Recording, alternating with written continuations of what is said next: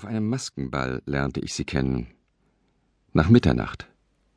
Ihre klugen und ruhigen Augen hatten mir gefallen und das dunkelblaue Kleid, das sie trug. Sie war nicht maskiert und machte durchaus kein Hehl aus ihrer wahren Person.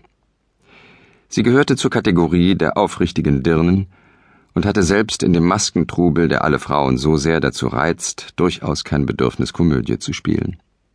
Das erfrischte mich, da ich mich von all den trivialen Faschingslügen, die mich umschwirrten, recht ermüdet und angewidert fühlte. Sie war ungewöhnlich intelligent. Man hörte es ihren Reden und sah es ihren Bewegungen an, dass sie aus besseren Kreisen herkam.